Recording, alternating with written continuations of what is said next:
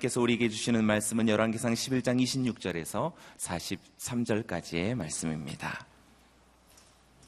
저와 여러분이 한 절씩 교독하겠습니다. 또한 느바세 아들 여로보암이 솔로몬 왕에게 반역했습니다. 여로보암은 솔로몬의 신하 가운데 한 명으로 스레다 출신의 에브라임 사람이었으며 그 어머니는 수라라는 과부였습니다. 여로보암이 왕에게 반역한 일은 이러합니다. 솔로몬이 밀로를 건축하고 아버지 다윗성에 무너진 곳을 보수할 때였습니다. 여로보암은 뛰어난 용사였습니다. 솔로몬은 그 젊은이가 부지런한 것을 보고 요셉 집안의 모든 일을 맡아 감독하게 했습니다. 그 무렵 여로보암은 예루살렘을 떠나 길을 가고 있었는데 가는 길에 실로 사람 예언자 아이야를 만났습니다. 아이야는 새 옷을 입고 있었고 그 들판에는 이 두 사람뿐이었습니다. 아이야는 자기가 입고 있던 새 옷을 붙잡아 열두 조각으로 찢고는 여로보암에게 말했습니다. 열 조각은 내가 가져가라. 이스라엘의 하나님 여호와께서 말씀하신다. 보아라 솔로몬의 손에서 이 나라를 이렇게 찢어 내게 열 지파를 주겠다. 그러나 내 종 다윗과 내가 이스라엘 모든 지파들 가운데 선택한 예루살렘 성을 위해서 한 지파는 솔로몬이 갖게 하겠다. 내가 이렇게 하는 것은 그들이 나를 버리고 시돈의 여신 아스타롯과 모압의 신 그모스와 암몬 사람의 신 밀곰을 숭배했으며 그 아버지 다윗과 달리 내가 보기에 정직하지 않았고 내 규례와 법도를 지키지 않았기 때문이다. 그러나 내가 솔로몬의 손에서 나라 전체를 빼앗지는 않을 것이다. 내 종 다윗이 내 명령과 내 규례를 지켜 내가 그를 선택했으니 내가 다윗을 위해서 솔로몬을 평생 동안 통치자로 삼을 것이다. 내가 내, 그 아들의 손에서 그 나라를 빼앗아 내게 열 지파를 줄 것이다. 솔로몬의 아들에게는 내가 한 지파를 주어 내가 내 이름을 두기 위해 선택한 성 예루살렘에서 내 종 다윗에게 준 등불이 항상 내 앞에 있게 할 것이다. 그러나 내가 너를 택하리니 너는 내 마음이 원하는 대로 모든 것을 다스릴 것이며 이스라엘의 왕이 될 것이다. 만약 내가 내 종 다윗이 한 것처럼 내가 무엇을 행, 명령하든지 다 순종하고 내 길로 가며 내가 보기에 정직히 행동해 내 규례와 명령을 지키면 내가 너와 함께하고 내가 다윗을 위해 영원한 집을 세운 것 같이 너를 위해서도 영원한 집을 세우고 이스라엘을 내게 줄 것이다. 내가 이 일로 다윗의 자손들을 괴롭게 하겠지만 영원히 괴롭게 하지는 않을 것이다. 그러므로 솔로몬은 여로보암을 죽이려 했지만 여로보암은 이집트 땅으로 도망해 시삭 왕에게로 갔고 솔로몬이 죽을 때까지 그곳에 머물러 있었습니다. 솔로몬이 통치기에 있었던 다른 모든 일들과 그 지혜는 솔로몬의 역대기에 기록되어 있습니다. 솔로몬은 예루살렘에서 온 이스라엘을 40년 동안 다스렸습니다. 그는 죽어 그 아버지 다윗의 성에 묻혔습니다. 그리고 그 아들 르호보암이 왕위를 계승했습니다. 아멘. 오늘 이 본문으로 이준호 목사님 말씀 증거해 주시겠습니다.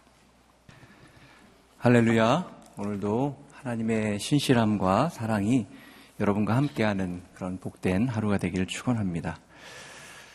어, 열왕기상 11장은 어, 사무엘하 11장과 함께 영적인 거장들이 무너지는 그런 모습을 보게 되는 슬픈 장입니다. 우리가 사무엘하 11장을 보면 다윗이 우리 아이 안에 바세바를 범하고 하나님께 범죄하죠. 그래서 그가 인생의 최고의 전성기에 무너져 가는 모습을 보게 됩니다. 그런데 아이러니하게도 열왕기 상 11장에서는 그의 아들 솔로몬이 하나님의 축복과 경고의 메시지를 무시하고 이방 여인들을 사랑하고 취하게 되죠. 그리고 우상을 숭배함으로 나라를 분열로 이끌어가는 그러한 안타까운 모습을 보게 됩니다. 이 상황이 안타까운 것은 솔로몬이 이때가 성전과 왕궁을 완성하고 나서 정말 그가 바라던 모든 것을 이룬 이후에 일어난 일이라는 사실입니다. 이스라엘에 있어서 최고의 절정이었습니다. 최고의 시기였습니다. 하지만 그때가 어떻게 보면 가장 위험한 시기요. 솔로몬 개인에게는 가장 교만할 수 있는 시기였다라는 것이죠. 솔로몬은 이스라엘을 더 강한 나라, 그리고 더 자신은 위대한 왕이 되고자 하는 마음 때문에 하나님의 말씀을 어기고 이방 여인들을 아내로 취하는 그러한 통혼 정책을 채택합니다. 그런데 여기에 큰 함정이 있어요. 이스라엘이라는 나라는 세상처럼 단순히 강하고 잘 사는 그런 곳에 의미를 두는 나라가 아니라 하나님 안에서 하나님의 축복으로 잘 사는 축복을 받는 그런 것을 누리고 바라보고 살아가야 될 나라이기 때문에 그렇습니다. 이 솔로몬의 정책으로 인해서 이방 공주들이 솔로몬과 결혼하면서 자연스럽게 그 우상들이 이스라엘 안으로 들어오게 됩니다. 아마 이때까지만 해도 지혜가 많았던 솔로몬은 이것이 그렇게 심각한 것이라고 생각하지 않았을 거예요. 솔로몬이 송원 정책을 쓸 때 그 여인들을 또 취해서 정치적 또 국제적으로 안정을 취할 뿐만 아니라 와, 우상도 같이 와야 되겠다, 가져와야 되겠다 이런 생각은 하지 않았다고 생각합니다. 현실적으로 볼 때, 정치적으로 볼 때 이것이 필요한 것이기 때문에 나라가 더 강하기 위해서 자신이 더 위대한 왕이 되기 위해서 필요한 것이기 때문에 채택했지만 그는 속으로 이렇게 생각했을 거예요. 내가 이들을 취하고 정치적인 것 때문에 이들을 받아들이지만 나는 결코 이 이방 여인에게 빠지거나 또 우상숭배에 빠지지 않을 것이다 라고 그는 생각했을지 모릅니다. 나는 지가 있기 때문에 이 정도는 잘 컨트롤할 수 있어 라고 그는 마음에 생각했을지 모릅니다. 그러나 성경은 항상 우리 안에 죄를 사랑하는 마음이 있다고 말합니다. 그래서 누구든지 지나치게 자기를 신뢰하면 안 되고 이 죄의 환경을 피하고 조심해야 한다라는 것입니다. 더욱더 말씀 가운데 붙잡히는 인생을 살아야 한다라는 것이죠. 그러나 솔로몬이 서서히 그가 부강해지고 교만해지기 시작했을 때 그의 지혜가 마비되기 시작했고 그리고 결국 말씀을 떠나서 인간적인 정치적인 그런 결정을 하게 된 것입니다.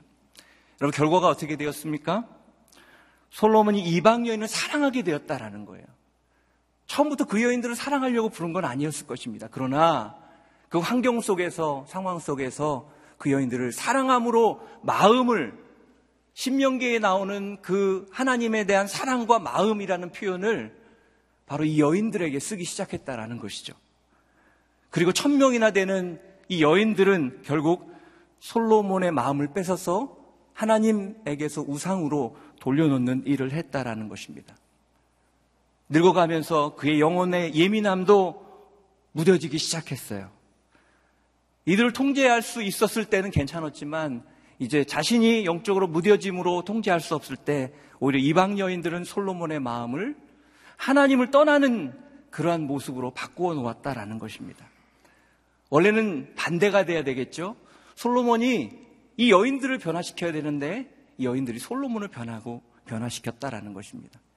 이 여인들이 어느 정도로 이 솔로몬의 마음을 빼앗았는가? 성경에 보면요. 하나님이 두 번씩이나 나타나셔서 경고했음에도 불구하고 그분의 명령을 무시할 정도로 그렇게 마음을 빼앗았다라는 것입니다. 그 결과 이스라엘은 분열의 고통을 이제 겪게 되는 과정으로 가게 되죠. 우리가 솔로몬의 길을 가지 않기 위해서 두 가지를 기억해야 합니다. 첫째는 자신에게 주어진, 자신에게 주신 허락하신 하나님의 그 놀라운 은혜에 대해서, 삶에 대해서 자족하는 마음과 감사하는 마음을 가져야 한다라는 것입니다. 솔로몬이 자신에게 주신 하나님의 은혜가 얼마나 컸는지 자족하며 감사했다면 아마 인간적인 어떤 하나님을 떠난 결정을 하기보다 오히려 그는 하나님께 더 나아갔을 거예요. 하나님께 더 깊이 예배하며 나아갔을 거예요. 그러나 세상적인 비교와 이 성공이라는 더 성공해야 된다는 그러한 것에 얽매이기 시작했을 때 결국 그는 하나님을 버리고 죄의 길로 갈 수밖에 없었던 것입니다. 그래서 사도 바울은 디모데전서 6장 6절에 이런 말씀하죠. 스스로 만족하는 마음이 있으면 경건은 큰 유익이 된다. 스스로 만족하는 마음이 경건에 큰 유익이 된다라고 말씀하고 있어요. 여러분, 자족이라는 것은 굉장히 중요한 귀한 영적인 태도입니다. 저는 여러분이 여러분의 인생을 바라보며 하나님이 허락하신 것에 대해서 먼저 무엇보다 자족하고 감사할 수 있는 마음이 있기를 바랍니다. 두 번째, 하나님만이 복의 근원이라는 사실이에요. 이 말은 하나님을 붙잡아야 진정한 복을 누릴 수 있다라는 것입니다. 눈에 보이는 것이 다 복이 아닐 수 있다라는 거예요. 하나님이 이미 주셨어요. 갖고 있기 때문에 그게 그렇게 소중한지 모르는 거예요. 더 좋아 보이는 것이 있었다라는 것입니다. 아마 세상적으로 볼 때 솔로몬의 나라는 더 든든해 보이고 강해져 보일 수 있었을 것입니다. 그러나 복의 근원인 하나님이 떠난 결과 전면 비참하게 변화되기 시작했다라는 거예요. 이방인 대적자들이 일어나게 되고 그리고 분열의 왕국이라는 그러한 비참한 모습으로 이스라엘이 가게 되었다라는 것이죠. 오늘 솔로몬은 세상적 동맹이 자신에게 정말 복된 것이라고 착각함으로 오히려 반역을 겪게 되는 것이죠. 저는 여러분이 하나님 없는 물질과 세상의 성공을 쫓는 인생이 아니라 진정한 복의 근원인 주님을 붙잡음으로 주님이 주시는 복을 누리는 여러분 되시길 바랍니다. 우리는 오늘 본문에서 하나님을 떠난 길이 어떤 모습인가? 하나님이 떠나자 솔로몬의 인생에 하나님의 복이 썰물처럼 빠져나가는 것을 보게 됩니다. 우리 26절을 한번 먼저 같이 읽겠습니다. 26절 시작. 또한 느밧의 아들 여로보암이 솔로몬 왕에게 반역했습니다. 여로보암은 솔로몬의 신하 가운데 한 명으로 스레다 출신의 에브라임 사람이었으며 그 어머니는 수르와라는 과부였습니다. 솔로몬의 신하였던 느밧의 아들 여로보암. 그가 솔로몬을 대적했다라고 말합니다. 이전에 두 번의 그런 일이 있었죠. 그것은 에돔 사람 하닷이 솔로몬을 대적한 것이고 또 시리아 왕 느손이 대적한 사건이 있었습니다. 그런데 이것은요, 외적인 문제였어요. 그래도 이 두 사람이 이 솔로몬을 많이 괴롭게 했습니다. 그런데 그럼에도 불구하고 이들은 외적인 사람이었다라는 거예요. 그런데 이 여로보암의 사건은 이스라엘 내에서 일어난 대적 사건이므로 이전에 이 대적했던 어려운 사건과 비교할 수 없는 피해를 입히게 됩니다. 이 반란을 일으킨 사람이 누굽니까? 솔로몬이 신뢰한 신하의 아들이었어요. 그럴 뿐만 아니라 그는 오늘 말씀 보면 27절, 28절을 보면요. 그는 어떤 사람이었습니까? 그는 요셉 지파를 모든 집안의 일을 맡길 정도로 그는 뛰어난 신하였다라는 거예요. 그렇기 때문에 더 힘든 사건이었다라는 거예요. 그렇게 신뢰한 신뢰한 신하의 아들이었고 그 또한 신뢰를 받아서 요셉 지파의 모든 집안일을 감독하게 했는데 그가 솔로몬을 배반했다, 반역했다라는 것이죠. 여러분 우리가 밖에서 힘든 일은 그 웬만하면 참을 수 있어요. 그런데 내부에서 가까운 사람이 친한 사람이 나를 배반했을 때 마음이 무너지는 것입니다. 근데 무서운 것은요. 이 일이 하나님의 징계라는 거예요. 그리고 하나님이 주셨기 때문에 막을 수가 없다라는 것이 더 무서운 것입니다. 우리 29절에 31절 한번 같이 읽어볼까요? 29절에 31절 시작. 그 무렵 여로보암은 예루살렘을 떠나 길을 가고 있었는데 가는 길에 실로 사람 예언자 아비야를 만났습니다. 아이야는 새 옷을 입고 있었고 그 들판에 있는 두 사람뿐이었습니다. 아이야는 자기가 입고 있던 새 옷을 붙잡아 열두 조각으로 찢고는 여로밤에게 말했습니다. 열 조각을 내가 가져라. 이스라엘 하나님 여호와께서 말씀하신다. 보아라 솔로몬의 손에서 이 나라를 이렇게 찢어 내 내에게 열 지파를 주겠다. 하나님께서 예언자 아이야를 보내죠. 우연히 길에서 만난 것 같이 보입니다. 아이야는 옷을 열두 조각을 나눠서 그 중에 열 조각을 여로보암에게 주고 하나님께서 내가 너를 왕으로 세울 것이다 라고 말씀하십니다. 즉 하나님께서 친히 솔로몬의 대적자로 여로보암을 세웠다라는 거예요. 여러분 그래요. 세우시는 분도 하나님이고 패하시는 분도 하나님이십니다. 솔로몬이 하나님의 길을 버리고 이방의 신들을 섬기는 그런 길로 갈 때, 솔로몬이 예배자, 예배자의 길을 버리고 타락의 길로 갈 때, 하나님께서 대적자를 세우셨다라는 것입니다. 왜 세우셨을까요? 영적으로 눈 멀었던 솔로몬, 그가 말씀을 기억하고 돌이키기를 원하셨기 때문입니다. 하나님은 여전히 그를 사랑하시고 아꼈기 때문이라는 거예요. 그래서 하나님 손 안에 있는 징계는요, 그분의 사랑과 은혜의 또 다른 표현이에요. 그래서 오늘 말씀을 계속 보면 이런 말씀이 계속 나옵니다.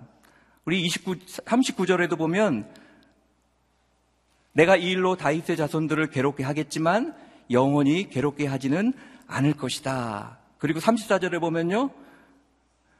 내가 솔로몬의 손에서 나라를 전체를 빼앗지는 않을 것이다. 그리고 솔로몬을 평생 동안 통치자로 삼을 것이다. 그럼에도 불구하고 당장 뺏지 않습니다. 왜요? 뺏고 무너뜨리는 게 목적이 아니었기 때문에 그래요. 솔로몬이 회복하기를 원하는 하나님의 마음이었다라는 것이죠. 이 11장 9절에 보면 두 번이나 하나님께서 솔로몬에게 나타나셔서 경고하십니다.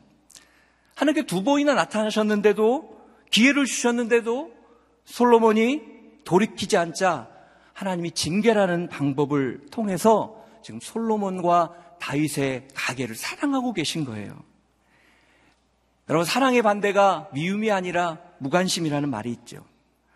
하나님은 솔로몬을 사랑하기 때문에 무관심이 아니라 지금 징계를 선택하신 것입니다. 히브리서 12장 6절에 이런 말씀이 있죠. 주께서 그 사랑하시는 자를 징계하시고 그가 받으, 받아들이시는 이들 아들에마다 채찍질 하심이라. 그가 받아들이는 아들마다 채찍질 하시니라. 사랑하는 자마다 징계하시느니라. 혹시 여러분 중에 오늘 하나님의 징계 가운데 있는 것 같은 그러한 분이 계십니까? 이 고난 때문에 과연 하나님이 나를 사랑하는지 느껴지지 않는 분이 계십니까? 오늘 고난 가운데 담겨 있는 하나님의 은혜와 사랑을 여러분이 발견할 수 있기를 바랍니다. 혹시 내 안에 부족하고 연약한 것, 잘못된 것이 발견되면 돌이킬 수 있, 기를 바랍니다. 오늘 말씀은 하나님께서 왜 이 대적자를 일으키고 솔로몬을 어렵게 하셨는지에 대해서 구체적인 그 이유를 이야기합니다. 우리 33절을 같이 보겠습니다. 33절 같이 한번 읽겠습니다. 시작.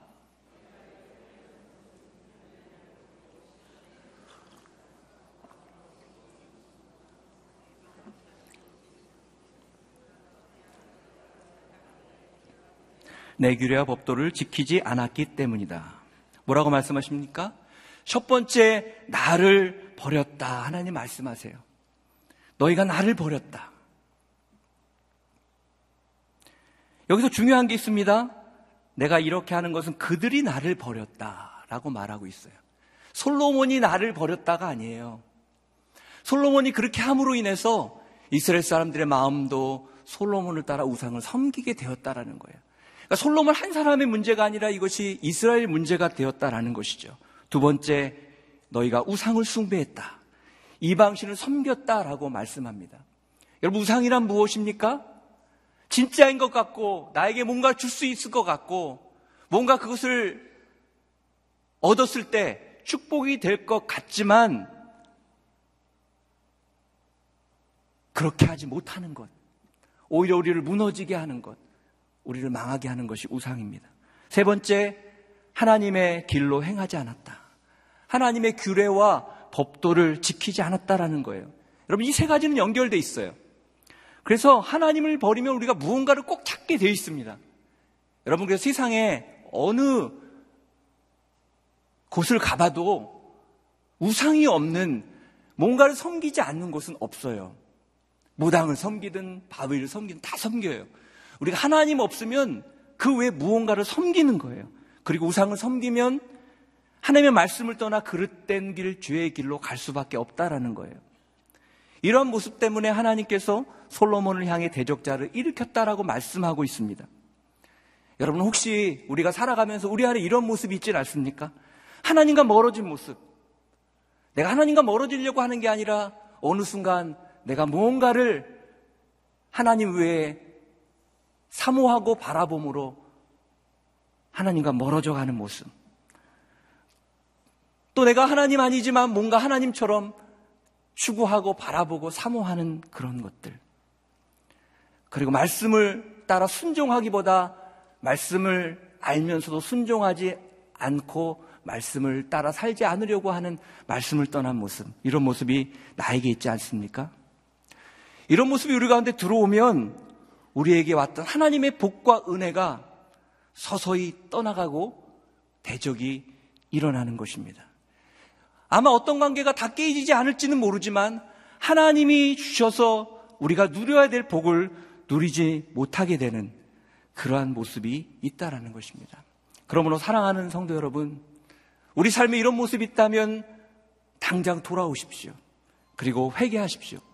그래야 우리가 영적으로 살아나게 됩니다. 그래야 참된 치유와 회복을 경험하고 하나님의 능력을 경험하며 복된 주님의 복을 날마다 누리며 살아갈 수 있는 것입니다. 저는 여러분들이 하나님과 무너진 관계가 있다면 오늘 이 말씀 가운데 다시 한번 하나님께 돌이킴으로 회복될 수 있기를 바랍니다. 하나님을 버리고 이방 우상을 숭배했기 때문에 또 하나님의 법도를 지키지 않고 자기 멋대로 살았기 때문에 솔로몬에게 어려움이 닥쳐오죠. 그런데 하나님은 그럼에도 불구하고 솔로몬의 때를 보장합니다. 우리 34절 같이 읽겠습니다. 34절 시작. 그러나 내가 솔로몬의 손에서 나라 전체를 빼앗지는 않을 것이다. 내 종 다윗이 내 명령과 내 규례를 지켜 내가 그를 선택했으니 내가 다윗을 위하여 솔로몬을 평생 동안 통치자로 삼을 것이다. 솔로몬의 때를 보장합니다. 참 재밌어요. 여기 보면 내 종 다윗이 내 명령과 규례대로 지켜 그를 선택했으니 다윗을 위하여 그렇게 하겠다. 여러분 하나님이 얼마나 사랑이 많으신 분인지 모르세요. 하나님은 그분의 계명을 지키는 자에게 천대까지 축복해 주겠다고 약속하시는 분입니다. 하나님 잘못을 막 끄집어내는 분이 아니세요. 이 솔로몬을 지적할 때 그렇게 막 끄집어내지 않았어요. 계속 경고하시고 여러 메시지를 통해서 알려주셨어요. 그런데 솔로몬이 돌이키지 않자 사랑하기 때문에 지금 징계하는 거예요.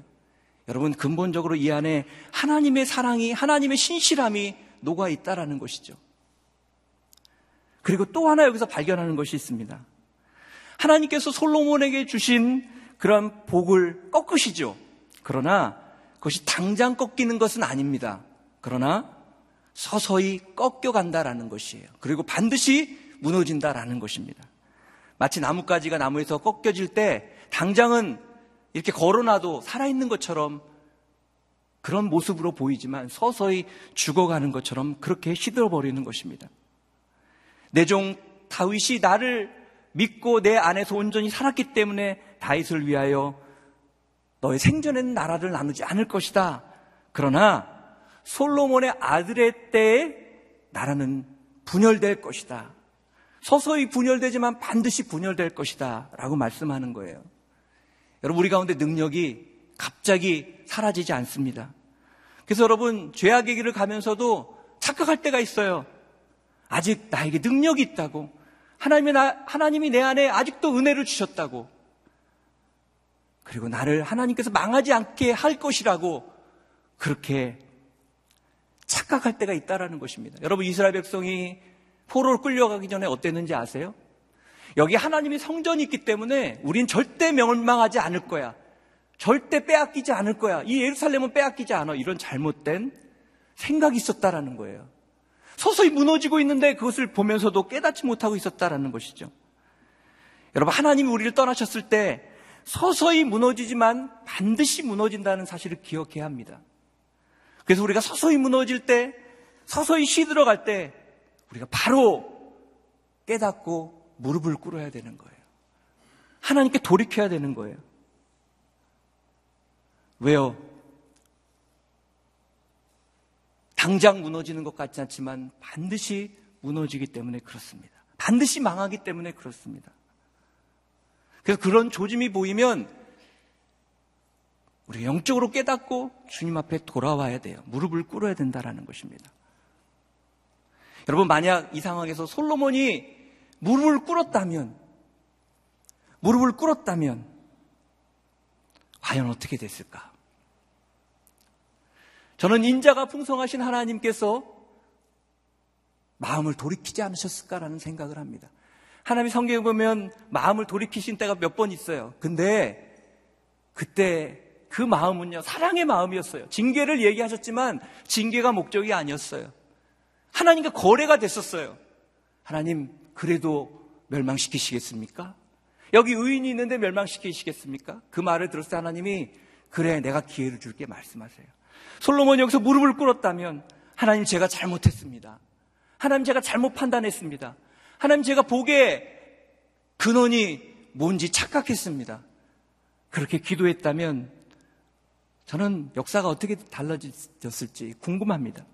10편 103편 8절 말씀처럼 하나님은 은혜로우시고 노하기를 더디하시고 인자와 풍성하신 분이시기 때문에 그렇습니다. 네, 안타깝게도요 솔로몬은요 돌이키지 않아요.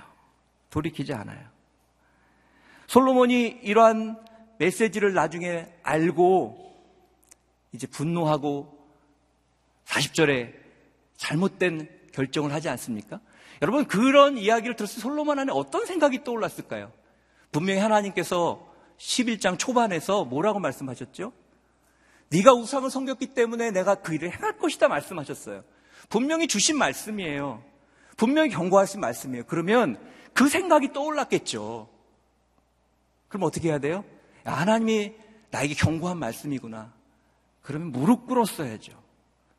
돌이켰어야죠. 여러분, 사람이요, 몰라서 돌이키지 않는 게 아니에요. 사람이요, 하나님의 뜻을 주십시오, 알려주십시오, 그렇게 살겠습니다. 그렇게 기도하지만요, 하나님의 뜻을 몰라서 안 사는 거예요. 살기 싫어서 안 사는 거예요. 세상이 더 좋아서 안 사는 거예요. 여러분, 성경 보십시오. 거기 하나님의 뜻이 다 있습니다. 우리 하나님의 뜻을 몰라서 하나님의 뜻대로 살지 못하는 것입니까? 아닙니다. 우리 마음이 완악해서 그렇습니다. 우리 마음이 닫혀 있기 때문에 그렇습니다. 그리고 무엇이 진정한 복인지를 우리가 놓치고 있기 때문에 그런 것입니다. 오늘 솔로몬은 오히려 그것을 인간적인 방법으로 막으려고 합니다. 우리 40절을 한번 같이 읽겠습니다. 40절 시작. 그러므로 솔로몬은 여로보암을 죽이려고 했지만 여로보암은 이집트 땅으로 도망해 시삭 왕에게로 갔고 솔로몬이 죽을 때까지 그곳에 머물러 있었습니다. 여로보암을 죽이려 했다. 사실 이 시간에 어떻게 해야 돼요? 이 시간에 하나님의 경고가 깨달아져서 솔로몬은 자기를 죽였어야 됐어요. 가슴을 치고 자기를 죽였어야 됐어요. 그렇다면 얼마나 인생이 달라졌을까? 하나님이 우리에게 이런 말씀을 주셨을 때 우리가 그 말씀 가운데 또 우리 자녀들에게 이런 말씀을 주셨을 때 우리 자녀들의 마음 가운데 정말 자신을 죽이는 그러한 일들이 있다면 그 인생이 얼마나 달라질까? 오늘 너무나 안타까운 모습을 보게 됩니다. 솔로몬은 회개하지 않습니다. 우리 인간적인 방법으로 사실 여러분 이해가 되지 않잖아요. 하나님이 세운 사람이라는 걸 알아요. 얘기하셨어요. 근데 그를 죽이려고 했다. 하나님의 예언의 말씀을 회개로 바꾸려고 하지 않고 인간적인 방법으로 죽임으로 바꿀 수 있다고 생각했던 솔로몬의 생각. 와, 어떻게 솔로몬이 이런 생각을 할 수 있을까? 충격을 받습니다. 그런데요, 여러분, 우리도 어느 순간에 그런 결단, 그런 생각을 하고 살아갈 때가 있다라는 것입니다. 그는 인간적으로 해결하려고 해요. 근데 여러분, 그것은 헛수고입니다. 하나님께서 일으킨 대적은 하나님이 주신 고난은요, 인간적인 방법으로 이겨낼 수가 없어요. 그럼 어떻게 이것을 극복할 수 있을까요? 이겨낼 수 있을까요? 해결할 수 있을까요? 하나님과의 관계 가운데 풀어야 된다는 거예요. 이 대적은 하나님이 세우셨기 때문에 하나님과의 관계에서 풀어야 한다라는 것입니다. 여러분, 우리 그리스도인들이 많은 어려움과 많은 일들을 경험하게 되지 않습니까? 그때 먼저 우리는 하나님과의 관계 속에서 그 문제를 풀으려고 해야 돼요. 그게 어떤 문제든 먼저 그것이 우리의 태도여야 된다라는 거예요. 우리가 그것을 하나님 앞에 풀려고 하면 기도하면 하나님께 보여달라고 하면 하나님 보여주세요. 때로 그것이 우리를 더 업그레이드 시키기 위한 하나님의 연단일 수도 있어요. 어느 경우는 우리가 하나님보다 세상의 다른 것을 더 사랑함으로 쫓아갔던 결과일 수도 있습니다. 그러나 반드시 하나님과의 관계 가운데 그것이 온전히 풀어질 수 있다라는 것입니다. 그러면 어떻게 하나님과의 관계에서 풀 수 있을까요? 그것은 주님 앞에 무릎 꿇는 것입니다. 회개하는 것입니다. 하나님, 저는 이것밖에 되지 않습니다. 저는 하나님 없으면 살 수 없습니다. 하나님 도와주십시오. 하나님 인도해 주십시오. 내 인생 변화시켜 주십시오. 우리가 이렇게 할 때 하나님은 우리 인생을 변화시켜 주시는 것입니다. 하나님을 버렸던 사람은 하나님께 돌아가야 합니다. 하나님 외에 그 어떤 것에 빠져서 그것을 추구했던 사람은 그 우상을 깨뜨려야 합니다. 또 하나님의 말씀을 떠나 있던 사람은 하나님의 말씀의 자리, 순종의 자리로 가야 하는 것입니다. 그럴 때만 그 문제들이 온전히 해결될 수 있는 것입니다. 하나님께서 그 문제를 주셨다면 반드시 그 문제를 하나님만이 풀 수 있기 때문에 그렇습니다. 사랑하는 성도 여러분, 여러분은 오늘 어떤 길을 가고 계십니까? 여러분이 가는 길이 맞습니까? 옳은 길입니까? 하나님이 기뻐하는 길입니까? 아니면 하나님이 원하지 않는 것 같지만 내 눈에 볼 때, 세상적으로 볼 때 그것이 복된 길이라고 사람들이 얘기하기 때문에 하나님을 버리고 그 길로 가고 있습니까? 여러분, 하나님을 떠나 죄악된 길로 가지 마십시오. 올바른 길을 걸으십시오. 죄 때문에 여러분이 어려운 일을 당하고 있다면 회개하고 거룩한 길을 가십시오. 그래야만 진정한 영적 회복이 있고 영적으로 살 수 있습니다. 우린 영적으로 살아가야 우리의 모든 것이 하나님 능력 가운데 복된 인생을 살 수 있는 것입니다.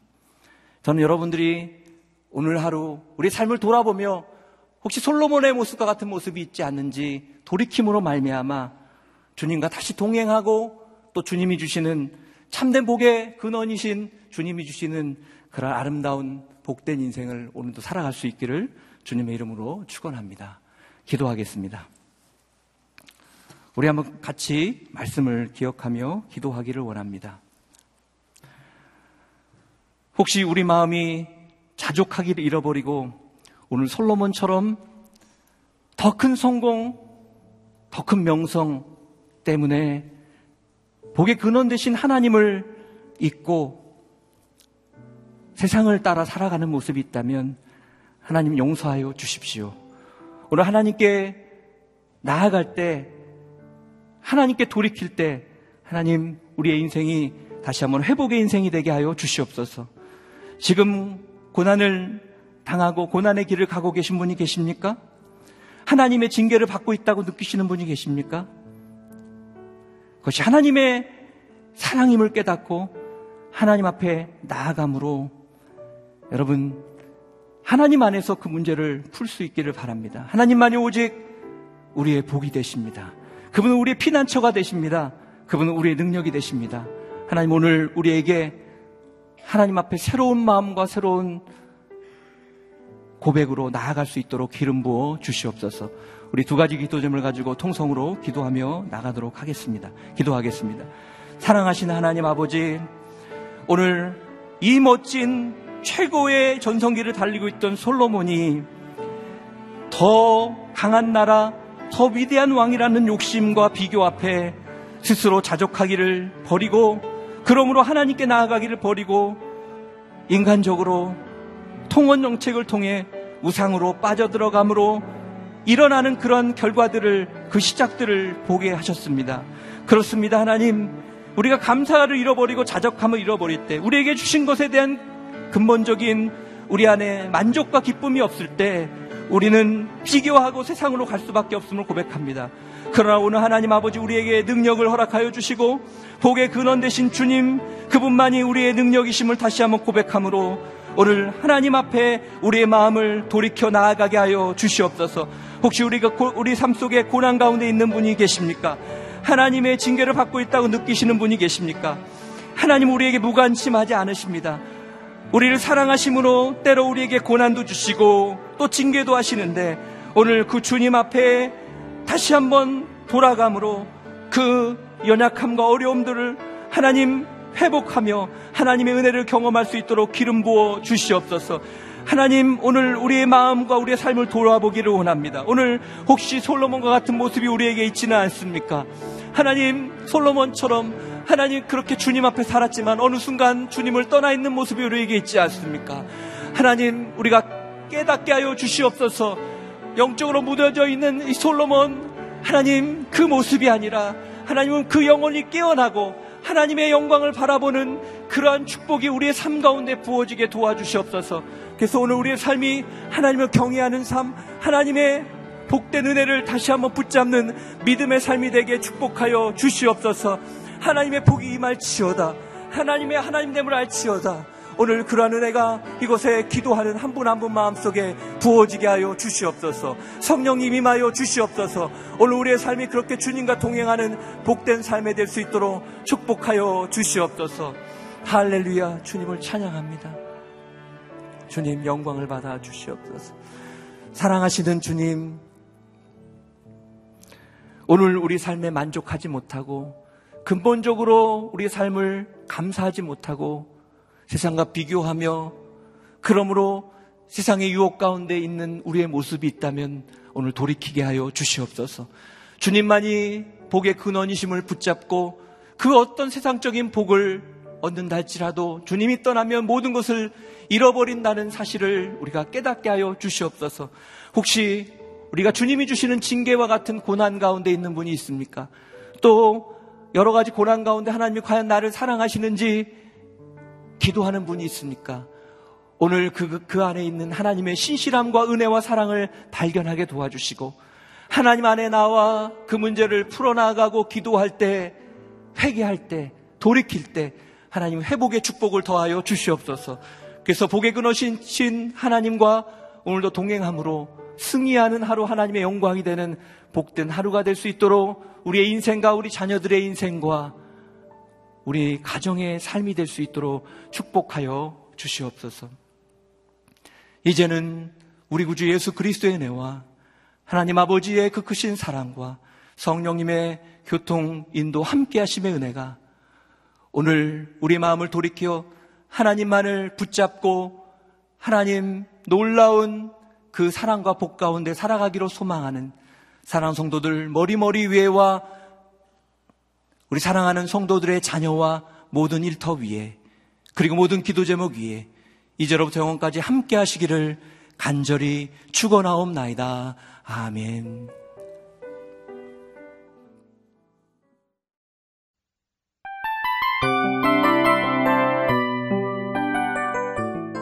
이 프로그램은 청취자 여러분의 소중한 후원으로 제작됩니다.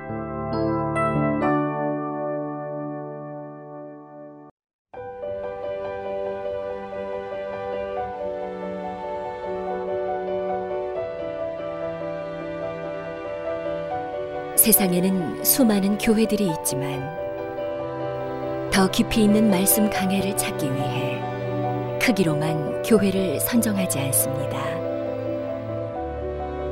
보다 좋은 영적 콘텐츠를 더 많이 나누기 위해 방송비를 받지 않습니다. 1년 365일 복음만 전하고 싶어서 우리는 광고를 하지 않습니다. 온누리의 복음을 땅끝까지 CGN TV와 함께 땅끝 성교사가 되주세요